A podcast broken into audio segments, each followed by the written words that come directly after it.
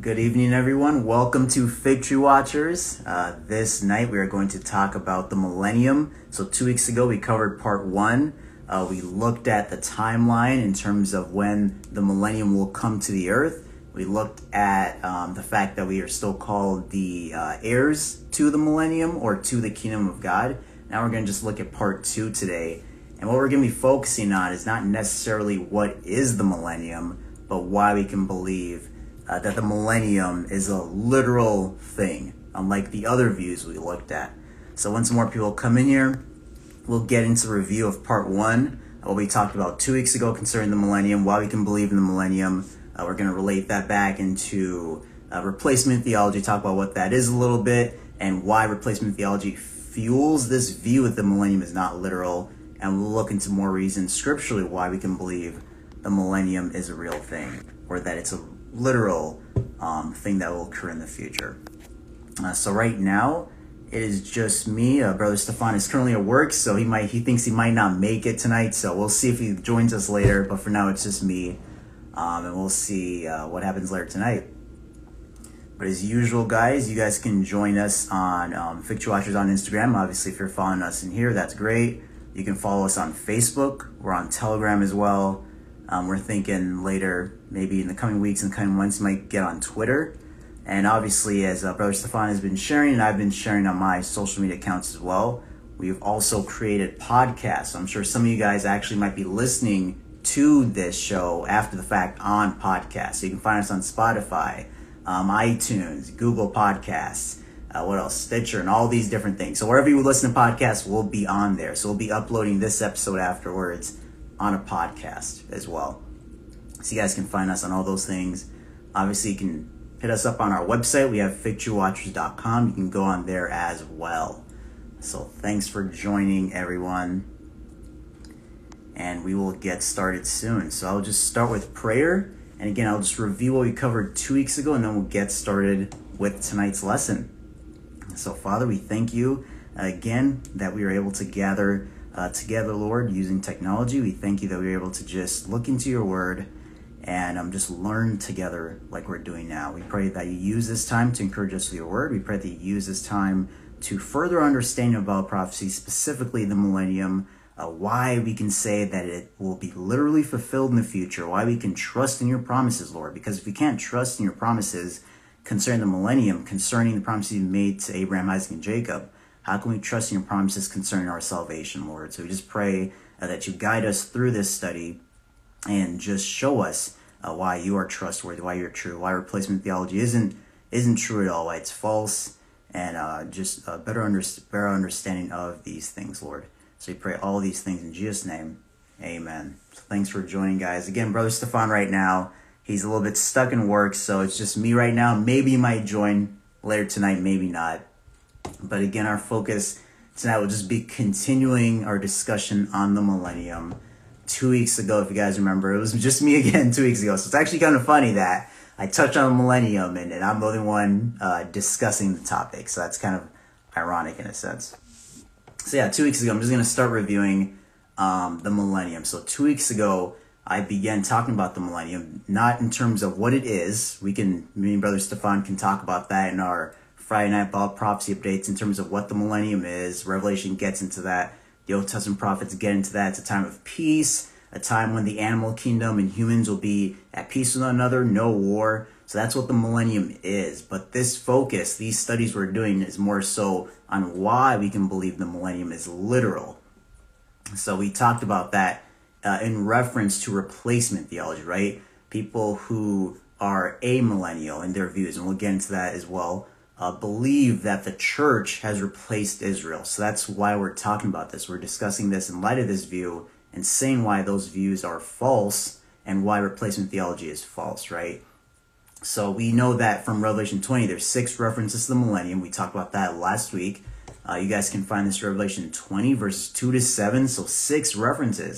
It talks about how the devil will be sealed up Uh, in the abyss for one thousand years, how we'll rule and reign in Christ one thousand years. So it lists one thousand years, literally six different times. But yet again, as I stated two weeks ago, people are still like, mm, I, I don't I don't know. I don't think that's a thousand years. I don't think that's literal. Uh, maybe God doesn't really mean what he says he means. Um, so we, we just looked at that, and we looked at these three different views. So the first one is amillennialism. So amillennialism, they believe, again, that the millennium isn't a literal one thousand year period, that it started at Christ's um, ascension into heaven, and that it's currently going on right now in an unspecified time frame. Amillennialists believe that Christ is currently reigning in our hearts. Um, so that's the amillennial view. And I'm not, not making that up. That's what they believe. Uh, and then there's the other view, postmillennialism. They also believe that the millennium is not a literal one thousand year period of time. They believe that Christ is currently ruling, uh, but that things will kind of get better and better, that the world will get more and more Christianized. Uh, I don't know how they see that, because as we look at the world, it's getting crazier and crazier. So I don't know how the postmillennialists are currently viewing current events, but that's what they believe. And they believe that after this period of time, once the whole world is Christianized, then Jesus will return, and we essentially hand the millennium back to him. And then we go into the eternal state. And then what we believe, what a lot of us believe, is called premillennialism. So that's just the view that the millennial reign is a literal one thousand year period of time. And what's interesting, what I noted in part one, was that when you hear these people speak, like there's a video I watched concerning uh, these different views. And Jeff Durbin, if you guys know him, he's a popular postmillennialist, and he's also popular for a lot of his biblical things that he does. Um, but he talked about these different views, and he, he went to post uh, premillennialism, and he said that one thing you got to give to premillennialists is that they they believe what God says. They take it literally. And then my reaction to that, if you guys remember, was that should we should we do that? Isn't that what we're supposed to be doing? Um, when the when the scripture is clear about God's promises to his people, or God's promises in general, and we're in scripture, if it's using plain language, and if we can deduce based on the context it's literal, then we should take it literally. We shouldn't allegorize it. So that's one thing you might hear from these other people who adhere to this view, that, hey, you know, you got to give it to the premillennials, though, even though we don't agree with them, they at least take the Bible literally. And that will kind of make you scratch your head that, huh, shouldn't we be doing that when it's when the context calls for it? So those are the three main views: amillennialism, postmillennialism, premillennialism. And you guys can just mainly remember that it just centers on the millennium, either after, before, or or just a general uh, period of time. So still reviewing here. If you guys remember, I touched on the fact that there's a timeline here. Like scripture uh, doesn't blatantly give it to us, but if you look at different verses, different passages, we can piece together this timeline that scripture gives us. That first Jesus returns, the king returns to the earth, he judges the wicked, and then the millennial reign of Christ is brought to the earth, right? That's the timeline. First the king, then the the judgment of the wicked, and then the kingdom. So we looked at Daniel two, Daniel seven, we looked at Nebuchadnezzar's statue, right, with the different kingdoms. We looked at the different beasts, and we saw that at the end with Daniel's statue, uh, the um, uh, rock cut out of the mountain without hands destroyed the other kingdoms, and then that rock turned into a big, big mountain that filled the earth, right? And that kingdom was God's kingdom that was never destroyed. It lasted for, it's going to last forever. Um, and then in Daniel seven, we saw that basically, basically the same thing, but in terms of beasts, not the statue. And we saw that that fourth beast, that last day's kingdom, will be destroyed by the Messiah, uh, the, the coming cloud rider, as we like to call it, uh, the one coming at the clouds, as Daniel seven puts it, which is Jesus. He destroys that last day's kingdom, and then the kingdom is manifested on the earth. So that's the timeline we see, which isn't what premillennialism, or sorry, postmillennialism, amillennialism state. And the last thing I covered last week was that in James two five, uh, we said, or it says that we are heirs of the kingdom. So James two five says, "Listen, my beloved brethren, has God not chosen the poor of this world to be rich in faith and heirs of the kingdom, which he promised to those who love us, so we to who love him." So we looked at Matthew twenty-five, uh, we looked at James two five, to, and Daniel seven, to see that, hey, wait a minute, not only does the Bible uh, show us this timeline that, hey, the king comes, then he judges the wicked, then the wicked, then the kingdom is manifested on the earth, we also see the Bible make it clear that we are heirs of the kingdom. And, you know, we looked at the analogy of kings in an, um, um, a royal family, right? We said that if a king has some sons, the oldest son takes his throne if the king passed away. That oldest son is an heir to the throne. That means that at that point in time, while the king is still alive, his heir has not received the throne yet. That's why he's an heir. So when the king dies, then that heir is sent to the throne. He's no longer an heir at that point. He's a king. So that's just, we all understand that. That's what an heir means. So likewise, if we translate that same concept into the Bible, and we see how the Bible calls us heirs of the kingdom, why then do we believe that we are in the kingdom now?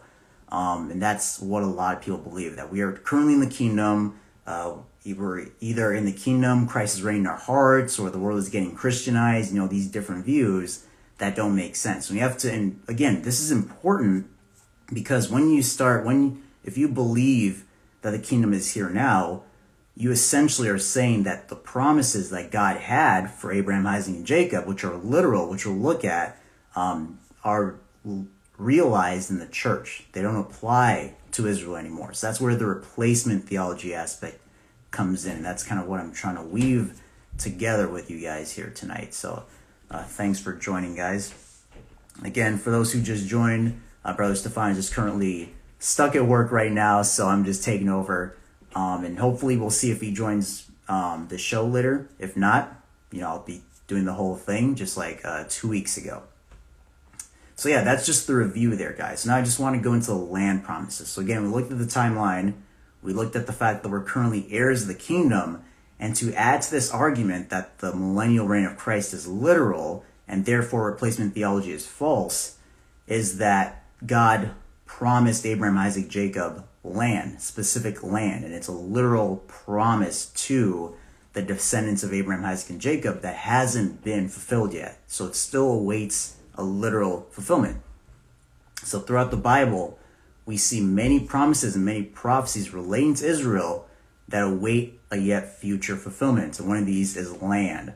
So we first see this in Genesis twelve seven. Genesis twelve seven. Then the Lord appeared to Abraham and said, "To your descendants I will give this land." And there he built an altar to the Lord who had appeared to him. So that's the first instance we see God, um, you know, talk to Abraham and say, "I will give this land to you." And it's literal. But unfortunately, again, the amillennialists and the postmillennialists, they see that and they say, "Oh, wait, hold up. You know, that's actually currently being filled in the church." And I'm going to, again, explain why that's not the case through several reasons. So first thing I want you guys to notice here is that later in Genesis thirteen, again, in Genesis twelve, God promised the land to Abraham, and he said, "I'll give you this land to, and to your descendants." In Genesis thirteen, God tells Abraham to walk in that land. So in Genesis thirteen, verse fourteen to seventeen, it says, "Lift your eyes now and look from place where you are, look from the place where you are northward, southward, eastward, and westward. For all the land which you see, I will give to you and your descendants forever. And I'll make your descendants as the dust of the earth, so that if a man could number the dust of the earth, then your descendants also could be numbered. Arise, walk in the land through its length, its width, for I give it to you." So what's important to know here is that the land is not the only thing God promises Abraham. He promises a multitude of descendants, right? He also promised a blessing, which are literal promises. So we saw, we've already seen through history how the Israelites have expanded and grown numerously into multiple descendants, right? So that's a promise fulfilled, and it's still being fulfilled even in this time. So these are literal promises that have filled, the blessing and the multiple descendants, as vast as the stars, or as numerous as the uh, sand on the seashore, right? So if those were fulfilled literally, and those promises were wrapped up with the land promises, wouldn't we logically expect that the land promises will be fulfilled too? And I want you guys to understand this, because essentially what the people with the other view are doing, again, those other views are postmillennialism and amillennialism. What they're saying essentially when they get this verse is that they they go through it, they read it, they're like, okay, you know, God says, "I'll give you descendants." Okay, check. Yeah, that was literally fulfilled.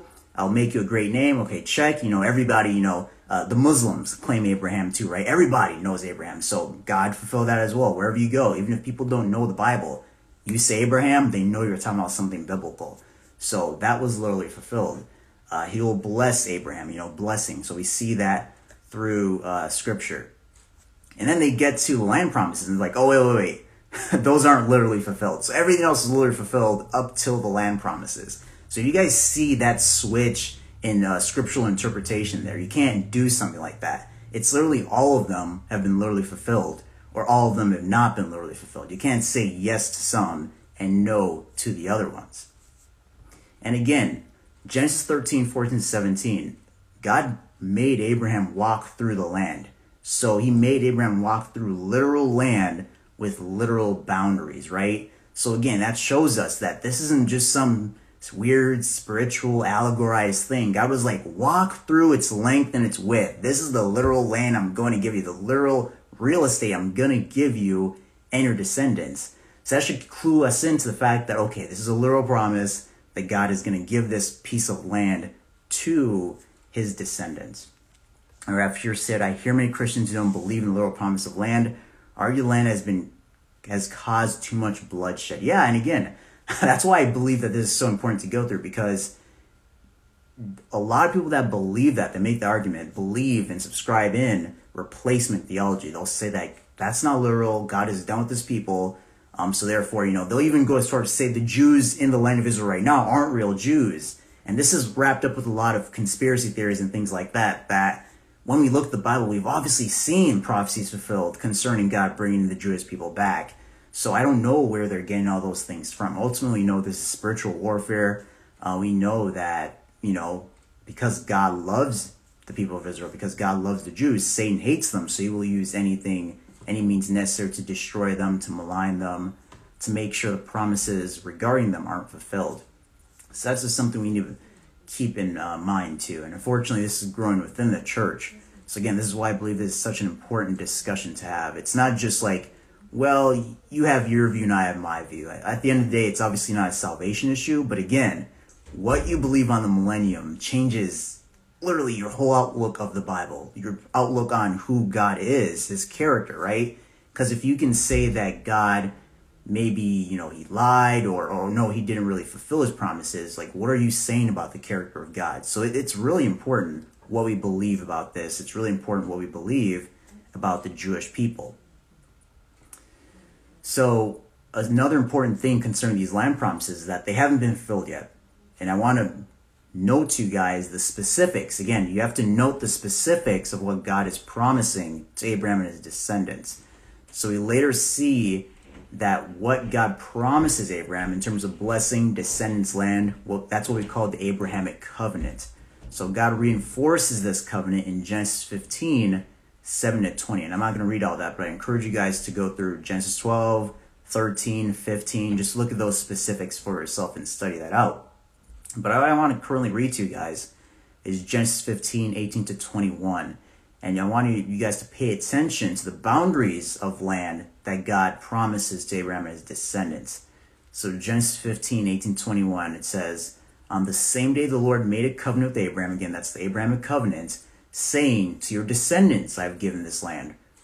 This is the boundaries. From the river of Egypt to the great river, the river Euphrates, the Ken Kenites, the Kenizzites, the Cadmonites, the Hittites, the Perizzites, the Rephaim, the Amorites, the Canaanites, the Girgashites, and the Jebusites. So he says from the river of Egypt to the great river of the river Euphrates, he will give that land to Abraham and his descendants. Now that's a big swath of land. Right now, as we look to the Middle East, as we look at Israel, we have to ask ourselves, huh, does Israel, the land they have, does it currently reach from the river Euphrates or the river of Egypt to the great river Euphrates? In uh, that's in Iraq. So is their boundaries currently from Egypt to Iraq, essentially? The answer is no. And actually, I analyze this more. So um, I show here, uh, I said, God provides physical markers to the boundaries of this land, being from the river of Great e Egypt to the great river Euphrates. In our modern time, the full allotment of Israel's land would be composed of the land they have now, including the Gaza Strip, Judea and Samaria, which they call West Bank, some of modern-day Egypt, possibly all of Lebanon and Jordan, some of Saudi Arabia, some of Syria, as well as some of modern-day Iraq. So to this day, Israel is yet to receive that full land allotment. So we have to understand that, right? We, we have to understand, okay, God is promising this land to Abraham and his descendants. It's literal. He walked through it. It's a literal promise he made for literal land. Has it been realized yet in the past? No, it hasn't. And I see here that Brother Stefan has actually joined, so feel free to join, brother, if you want. Or if you want to sit back and keep watching, go ahead. I know he's probably just uh, came back from work, so but I'll continue on. Uh, so uh, one resource I want to recommend you guys, because I'm going through this, going through um, the, the kingdom, the millennial kingdom, uh, resource I want to really recommend to you guys is this book called The Coming Kingdom, and it's by Doctor Andy Woods. So some of you guys might know him. Uh, he has this great book, and he, on his YouTube channel, you can also check out a series that he goes through that book. It's probably like sixty, seventy videos for free, or you can check out the book yourself. And he details these kind of like these kind of arguments I'm giving you concerning the literal fulfillment of these promises. Uh, he talks about these things in his book. He talks about these things in his video sermons. So I would highly recommend that to you guys if you're interested to learn more about this subject. So in this book, he says, in addition to being literal and unconditional, the covenant, even up to present hour, remains unfulfilled. So that's that important thing. So when the amillennialist or the post-millennial says, oh, the church has replaced Israel, or the promises that God made to Israel has now been realized to the church, you have to ask them, but wait a minute, God, you know, he made specific promises for specific boundaries to Abraham and his descendants. Have those been realized in the past? Well, no, they haven't. So the quote from his book says, while some might make the argument that some parts of the covenant have been achieved at past fulfillment, when construed literally, the bulk of the covenant remains unfulfilled, thus awaiting a future realization. Uh, so we know that if God makes a promise, he's going to make that promise come to pass, right? God is not a liar. He will fulfill what he um, said he's going to do. So next, uh, the full realization of this land promise has never been materialized. Again, that's what we're talking about here. In his book, he says, although Solomon gained a large percentage of land, his empire, listen to this, his empire, Solomon's empire, only extended to the border of Egypt. When the specific details are examined, an Israeli border stretching to Egypt's river, rather than the border, is what God initially promised Abraham. So some people might say, well, this was fulfilled during Solomon's reign or David's reign, but that's not the case, because God said specifically in Genesis fifteen that the land he'll give them is from the river of Egypt to the great river Euphrates, and they have never, ever occupied that land um, in history at all. So the next thing here, so we've looked at the land promises initially. So the next thing I want to look at here is the millennial temple, and that's around Ezekiel forty to Ezekiel forty-eight, and I would highly recommend you guys to look at that, because essentially uh, those chapters detail the fourth temple that's going to be standing during the millennial reign of Christ. Uh, it details the sacrifices that will be made and all that, so um, I want to get into that as well. Hey, brother, um, I can invite you on now. Let's see if Brother Stefan's going to join. Hey, brother. How you doing? Hey, how are you? Doing well. Glad you could make it.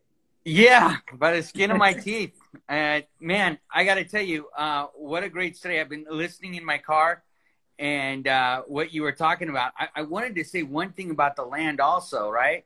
Yeah. So what makes the church different is that the church is designed that we are the body of Christ and that the Holy Spirit resides in us. We're not about land. We're not about buildings. We are a, a about that. We are the body of Christ. Where Israel was related to a nation that was set apart, we're now a different people set apart, but not by land or by, or by a building, but by that Christ indwells within us. And so the promises to the land is why? Because in the end, the clearest prophecy is in Romans eleven, which says mm. all of Israel will be saved. It's not saying all of the church, it's saying all no. of Israel will be saved. Mm. And that God is going to fulfill the promises of the land to Israel to demonstrate that he never forgot them, that he yeah. hasn't abandoned them. And it, in the most dangerous part of replacement theology is that God breaks promises. And what he really says in Romans eleven, Paul does, is God does not revoke his call. Mm-hmm. His call to Israel to repent. His call to the body of Christ to repent. And he also does not break, um, revoke the gifts. Exactly, exactly. And that's a great point you brought up too, because I totally forgot about that. But people mention this a lot, that we have to understand that Israel and church are different, right? Israel was an actual nation. They actually had an army and all this. They were an actual nation of people, whereas the church is not a nation. We don't have an army. We don't have land or anything like that. So it's also strange to be saying that, oh, those land promises were filled in the church, but we don't we don't have anything to do with land. We're not a nation. So that's another a great point there that's worth bringing up in terms of the amillennialist and post-millennial uh, views there.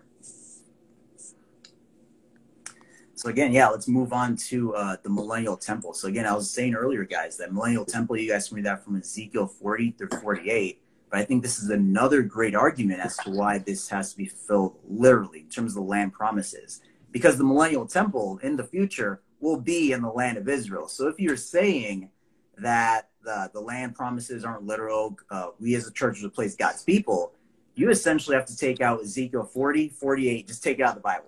Because it details very specific promises concerning the millennial temple. It details like the, the um, how priests during that time are going to sacrifice animals. It details different building structures, different walls, what wall will be set up where. It's very, very specific. So it's just weird that you would make this argument that, oh, well, you know, God was messing around. He wasn't actually serious about those specifics. They're just spiritually fulfilled in the church somehow, which is very weird. Uh, so right here, I, I wrote, we see this promise fulfilled in Ezekiel forty-seven, forty-eight, in terms of the divisions of land God will give to the tribes. And he actually details that in forty-seven, forty-eight, uh, each division that the, each tribe gets. So again, that's another literal thing. And God actually says why he's doing that later. And I'll get into that as well. So those chapters center on the millennial reign of Christ and offer specific details of, of, get this, the temple's layout, the location of the temple on a very high mountain, the measurements of various areas of the temple, the location where animals are slaughtered and sacrificed, chambers for singers and priests, the manner of worship for those who enter the temple, who and who can't enter the temple, the description of a river flowing from the temple into the Dead Sea, which Brother Stefan and I talk about. So all those things and much more are talked about concerning the temple that will be standing during the millennium in Israel, in the land that he gave them. So if those aren't literal promises, you're essentially uh, erasing all of that away, which is which is crazy. And and this is why they do it. And I, I want to bring this up because this is real important. Um, they they want to allegorize Scripture, because if they can allegorize it, they can put doubt in your mind. And what does the Bible constantly say? It tells you the truth of God's word. Believe the mm-hmm. truth. What yeah. we have written to you, what we have told you. Um, especially, it is so important that we believe God's word. And here's the the the ac- academic problem with what they're telling you, right? They're saying, okay, the first coming of Jesus was literal, right? Mm-hmm. He was found in literal Bethlehem. Uh, he literally was killed on a on a, on a cross. Uh, he was literally betrayed for thirty pieces of silver. There's three hundred prophecies about Jesus' first coming, all literally fulfilled, okay? Now they're telling you, wait a moment, those same writers, those same authors, they changed their whole writing style around, yeah. and they became allegoric and figurative in their language regarding the second coming, exactly. which, by the way, there's for every verse on the first coming, there's eight verses mm. about the second coming, which means total verses in the Bible regarding the first coming, there's twenty-four hundred verses, okay? Yeah. Multiply that times eight. That's how many verses you have regarding the second coming of Jesus Christ. So God is telling you, listen, I've multiplied it times eight because I want you to pay attention to the second coming of Jesus Christ. Yeah. And it's to be taken literally, not figuratively or allegorically. And by doing that, they're diluting the gospel. They're diluting the word of God, and they're putting doubt in your mind about it. Replacement theology is absolutely satanic, and it really comes out of cults. It comes out of, way back when, Islam. It comes out of Jehovah's Witnesses cult. Mm-hmm. Uh, it comes out of parts of Mormonism. Um, there's aspects to it. But in the end of the day, it's still evil to re believe that God replaces someone because he's done with them. Otherwise, he would have done that with Saul. He would have told Saul, you're not saved. He would have told David, you're not saved. He would have ended salvation. He would have made it insecure. Uh, God may punish you, but he never gives up on you. He's always out there chasing the ninety-nine, the, the one sheep that gets away, leaving the ninety-nine for the one. Yeah. That's Jesus. That's God. Yeah. Yeah, exactly. And, you know, just to end your point there too, it's just, if, if he, you know, if he could walk back his promises and tell Saul, oh, you're no longer saved, tell David, you're no longer saved. He can do that to us. And that's the question right. we need to realize. If he can do that to Israel, what makes you guys think he won't, he can't just, you know, toss us away? And just to kind of add on to your earlier points in terms of what you're saying concerning the first coming prophecies being literally fulfilled, and they kind of switch it up for the second coming prophecies. That's so important, because let's just look at one of that for just an example. And I wasn't going to go here earlier, but I think this is such a good thing to really flesh out here. Uh, Isaiah nine, six to seven, just going to read it quick and just, you know, talk about it from what Brother Stefan was saying. It says, for unto us a child is born. That's the first coming, right? Unto us a son is given, and the government will be upon his shoulder. So in that first coming prophecy, there's an allusion to the second coming, right? The government will be upon his shoulder. That's not happening yet right now. And then it switches back to first coming. And his name will be called Wonderful the Father, uh, Counselor, Mighty God, Everlasting Father, Prince of Peace.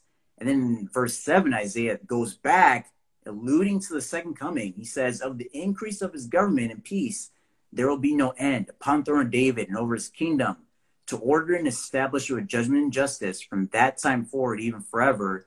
The zeal of the Lord of hosts will perform this. So again, uh, when we take a look at what you're saying, brother, if we're going to say that the first coming prophecies are literal, the second coming isn't literal, we would have to do some major damage to this. We're having to say that, okay, parts of this is literal, then switch our hermeneutics halfway and say, okay, the government piece, oh, that's being fulfilled in our hearts now. It's not literally literal. But then you also have to write away the last piece of that verse of seven. The zeal of the Lord of hosts will perform this. That's for yeah. both verses. That's for the first coming and the second coming. Essentially saying God will perform those promises. He's going to perform what he said in verse six and verse seven. So you can't just say, oh, he'll just perform verse six, but he won't do seven and, and this and that. So really, you know, it's really messy interpretation there. And it just doesn't make sense, biblically speaking. And that's why we talk about congruent theology so exactly. much, that the best way to study God's word is to have witnesses. So we understand, for example, we take the scrolls, the seals, the in in, in the book of Revelation. Mm-hmm. We when we look at the seals and we go, well, where else are they in the Bible? We, uh, we find them in the Zechariah passage in there. I think I just got cut off. I don't know what happened there, but we see them there. Um, and we see them in other places as well. Um, we see them in Ezekiel, talk about it in Ezekiel chapter two. The scrolls are there um, from the seven seals. So we can see this incongruent, but we also see congruently in numerous places in the Bible, God referring to his millennial reign um, and of, of Christ. We see it throughout the scripture in multiple places. And so we can congruently, through the eyewitnesses of scripture, say, Jesus is coming back. He will rule for a thousand years. And yeah, we yeah. can find that through the scripture. We, we don't just need the eyewitnesses afterwards, like Papias, who was a disciple of John, who said, hey, John told me that he, after the tribulation, he's going to rule for a thousand years. Jesus will. Mm-hmm. I mean, that's great eyewitness, but we can see that through the scripture without Papias, right? Yeah. Yeah, it's great. Uh, just to go back to uh, the what we're talking about now, which is the millennial temple, the millennial kingdom, um, another great, you know, again, I've talked about the details, measurements, and the worship that happens at the, at the uh, temple. But another thing that we see here that we can definitely say, yeah, this is going to be literal. The millennial temple is going to be literal. The land promises are literal, is that God himself says he will be in the temple ruling over his people during that time. So he says this in Ezekiel forty-eight or forty-three rather, six to seven. He says, then I heard him speaking to me from the temple while a man stood beside me. And he said to me, son of man, this is the place of my throne. Again, the temple, and the place of the soles of my feet, where I will dwell in the midst of the children of Israel forever. So that's another one of those things where you have to go, okay, if this is, if this isn't really real, if this isn't true, was God lying that he said he would dwell in the midst of people forever? Uh, is that being spiritualized? How is that being spiritualized? Even though we just saw the details, a literal temple. So those are just some of the things uh, we have to look out there or look out for there. So it's due to this level of specificity given that we can be sure this temple must exist in the Jerusalem, Israel in the future. And likewise, that this land promises are fulfilled um, in the Jewish people in the future. Amen. Amen. Yeah. So another thing here, again, when we're going through this, um, Ezekiel forty-eight lays out, what I love about Ezekiel forty-eight is that it lays out the specific um, divisions of the land per tribe. And so Ezekiel forty-eight, nine to ten, it says, the district that you shall set apart for the Lord shall be twenty-five thousand cubits in length and ten thousand in width. To these, the priest's holy district shall belong. On the north, twenty-five thousand cubits. So it keeps talking about cubits.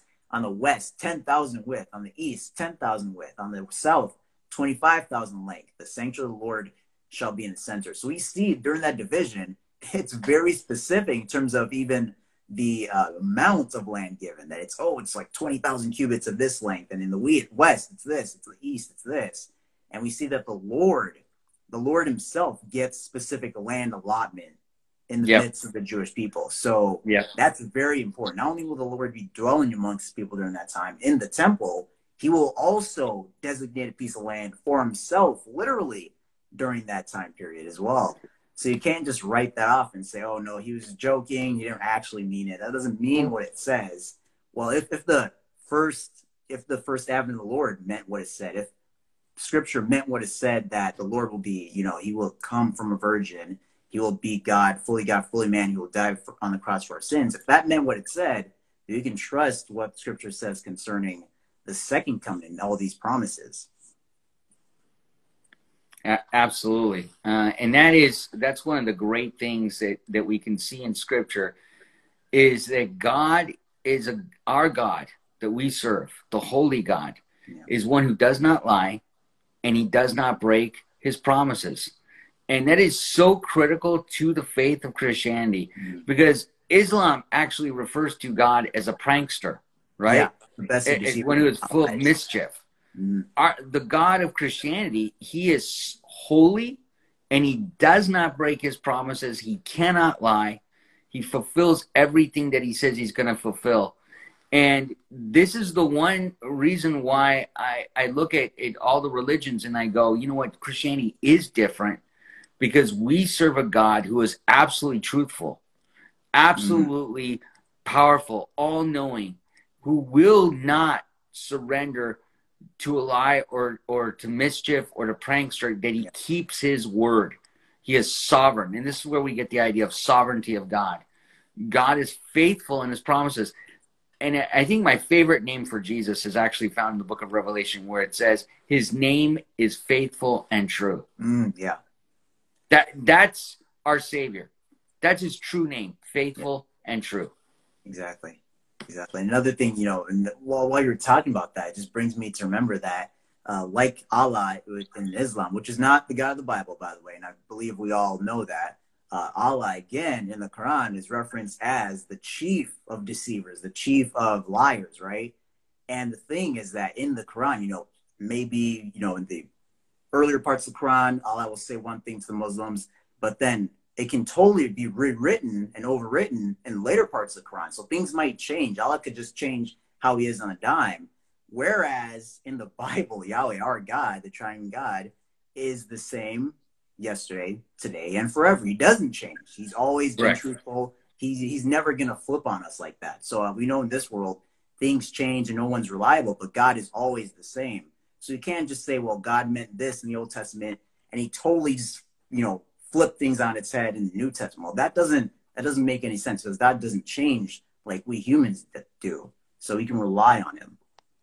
You know, I, I think that that's interesting, because this is one of the arguments that is made about Allah is, you said he's chief among deceivers. Well, Jesus said about Satan, he is the father of all lies. Yeah. Um, so that is a total contradiction to who God is. And this is why we as Christians argue No, we don't serve the same God. Um, and this is why, you know, there are so many false teachers within the church, because they're trying to bring this unity among the religions when there isn't a unity among the religions. There's only one God, O Israel. And you shall love the Lord your God with all your heart, with all your mind, with all your soul, and with all your strength. You can't love God if you're constantly believing he's a deceiver. It's impossible. A- ask anyone who's been married. If you are constantly worried about your spouse cheating on you, you really don't have any love there for him, because you don't trust him.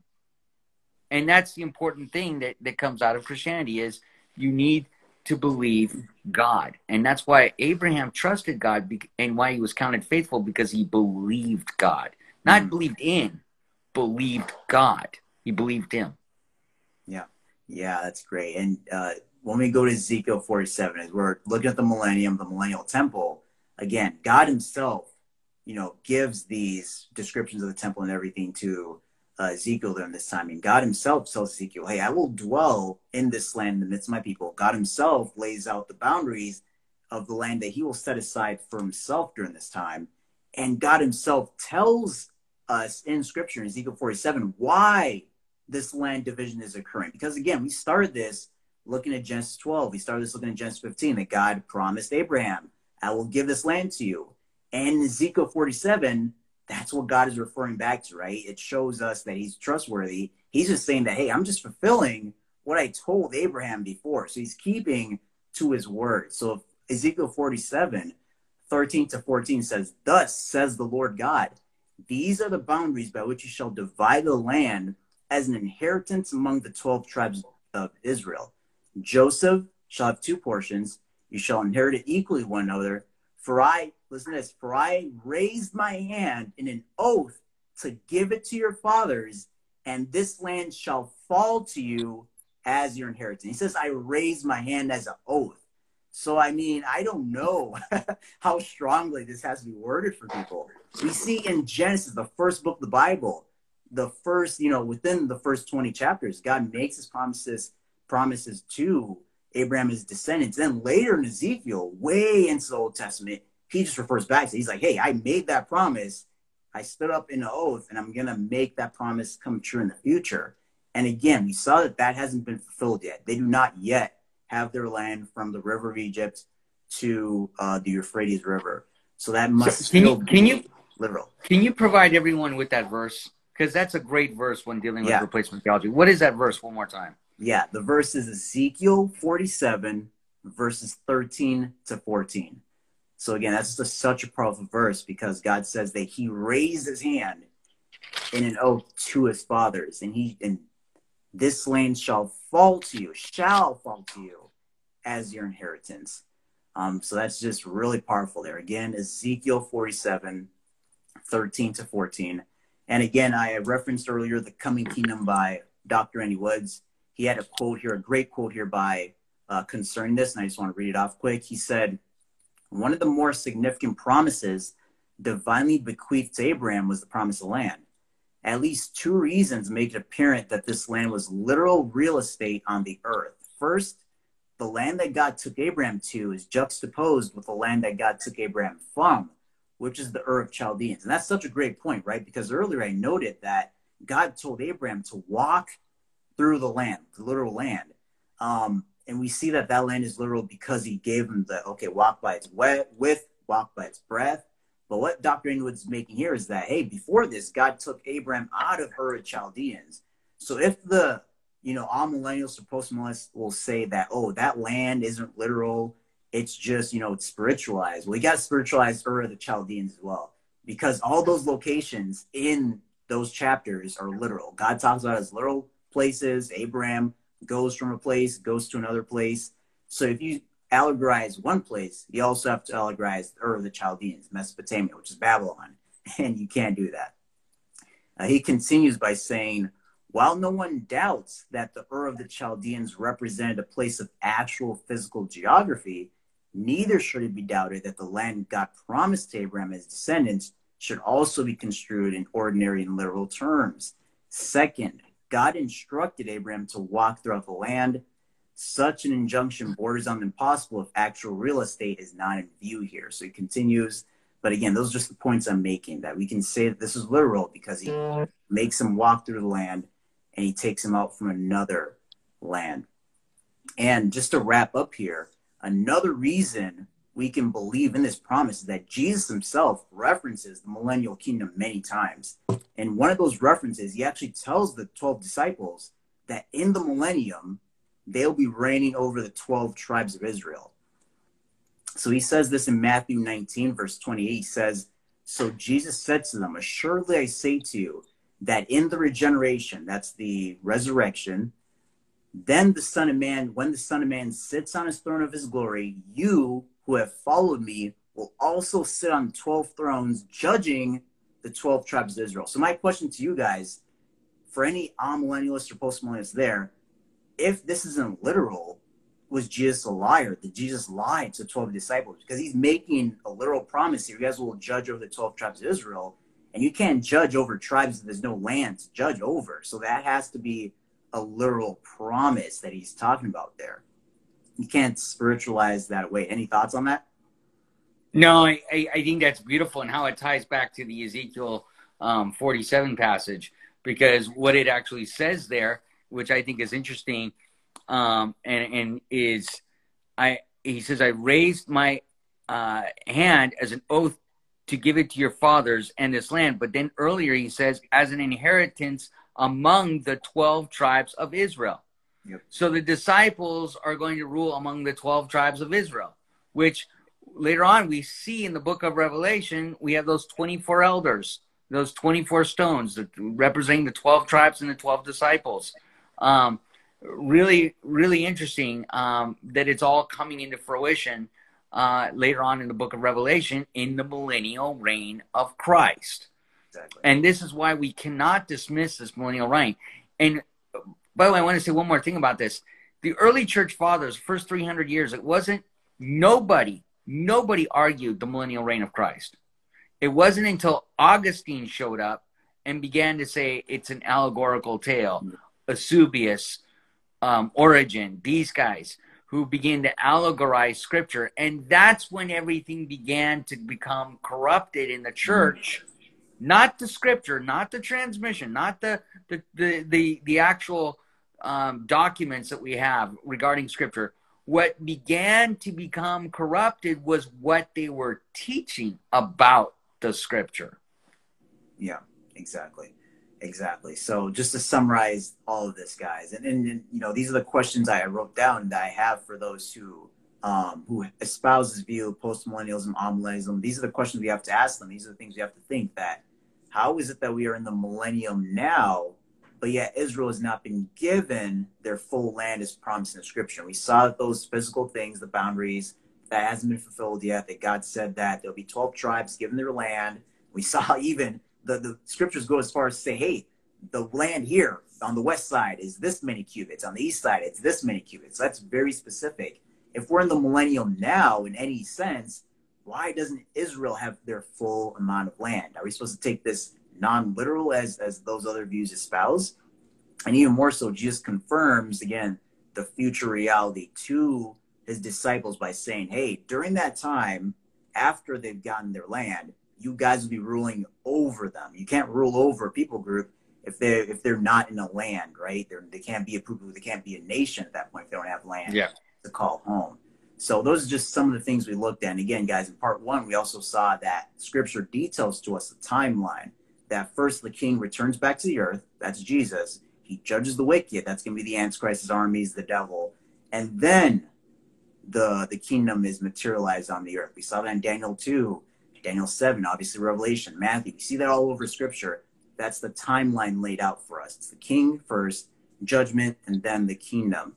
We also saw that we're called the heirs of the kingdom. We just use the normal analogy, right, of the king as sons, and the first son is going to be heir to the throne. Well, if he's an heir to the throne, he's not a king. He doesn't have the kingdom. It's only after yeah. the king, king passes away that he inherits it. Likewise, if we're heirs to the kingdom now, the kingdom doesn't exist yet. We're still waiting for it. Daniel says the same thing. Matthew says the same thing. Jesus himself says, hey, welcome to the kingdom. Like, you will inherit the kingdom. at that point in time. And obviously now we're looking at the land promises. So I believe that those are really great reasons we can see that the millennium is a literal piece of, you know, literal time span of one thousand years. That's not just allegorized. It's not just, you know, something that we are filling right now in the church that doesn't belong to Israel anymore. It's still something that's going to be filled later in the future. And if we can see that, then we can know that replacement theology is false. It's not true, because God has not abandoned his people. If he's abandoned his people, he can abandon us too, right? We don't have any hope at that point in time. So last thing I want to say here is, uh, you know, God is not a liar. It's impossible for him to do so. Uh, Numbers twenty-three nineteen says this. Titus one two says this. Hebrews six eighteen shows us that God is not a liar. He's the same yesterday, today, and forever. He's not man that he should lie or anything like that. So we have to take God at his word and trust him when he says these things. And we also have to look at the Jewish people as God's people, that he still has a plan for them, just as he has a plan for us. He hasn't abandoned them, and he still has things that he's going to do for them. And just like you referenced earlier, Paul makes it clear that, you know, after the tribulation, all of Israel will be saved, and then those prophecies will be fulfilled in the Jewish people. Amen. Amen. Uh, it is, it is absolutely um, important for every believer, I'm going to say it again, to be able to trust God at his word and to believe him. Because if you don't, then there's, it's, it's not God who's failing. It's you who's failing in your walk. Uh, it's not that you can lose your salvation, but you're going to have a harder time walking out your belief system if you just don't believe God's word and trust God. Because you're going to be questioning things not based on truth, but on a lie.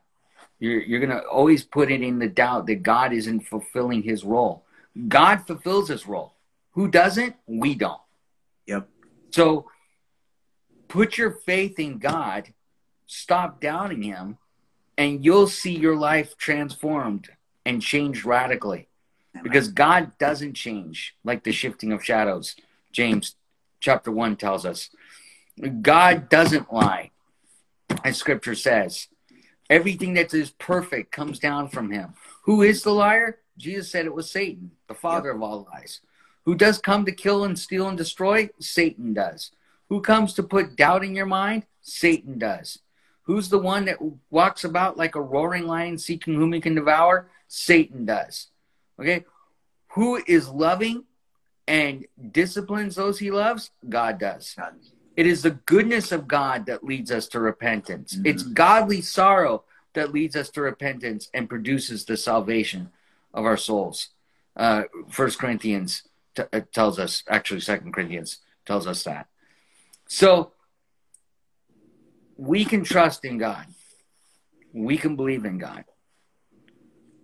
Are you ready to give your life and surrender your will to trusting in God? That's the question. Mm. Yeah, yeah, totally agree with that. So guys, thanks for joining this study. That's that's all I had. If you joined us late, you can always watch back on the replay. We'll have this video saved. After, I'll also update and send all my notes that I used for this study in Telegram. And we'll also have this episode, as well as uh, the one we did two weeks ago on the millennium. We'll have that on our podcast as well. So again, you can utilize podcasts. You can listen to it on Spotify, iTunes, Google, you know, whatever you listen to it on, uh, you can uh, listen to it there as well. So any other announcements or any last minute things you want to add? No, it, it what awesome day today. Had to work today, work late, but got to share the gospel today with a, a family. Um, had them in tears. It was awesome at work. Sold them a car, and and it was yeah. just awesome. And uh, so uh, it was really, they were in tears in a good way. Um, so not, not because of the car they were buying. But um, I was able to share them the, with the gospel, and, and it was really awesome to see what God has done in their lives, and and uh, it was really important. And you know, God. God is working; He's preparing the hearts of minds of people because He's coming back. Mm. So allow God to soften your heart. Ask God to remove the hardness of your heart. Yeah, amen, amen. So thanks, guys, for joining Fig Tree Watchers tonight. Um, we will just call the night, and we'll see you on Monday. So thanks for uh, having us, Ayo.